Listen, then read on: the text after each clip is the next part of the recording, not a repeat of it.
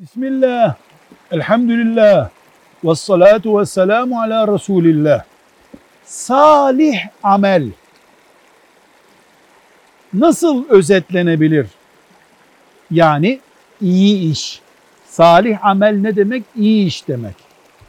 Allah nereye iyi iş diyor? Peygamber aleyhisselam iyi iş deyince ne kastediyor? Sorusunun cevabında şunu bilmemiz gerekiyor. Salih ameller önce iki sınıfa ayrılır. Farzlar ve farz olmayanlar. Ne demek farzlar ve farz olmayanlar? Namaz, öğlen namazı, cuma namazı Allah'ın emridir, salih amellerdendir. Oruç Allah'ın emridir, salih amellerdendir.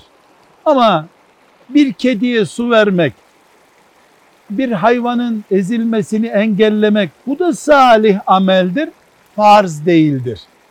Allah'ın sevap verdiği her şey salih ameldir. Eğer bu her şey dediğimiz ibadetse, farzsa bir sınıfta duruyor. Hayır insani bir işse, mesela bir ihtiyarın elinden tutup yolda yürümesini sağlamak, poşetini taşımak vesaire, hasta ziyaret etmek, Allah bundan razı oluyor.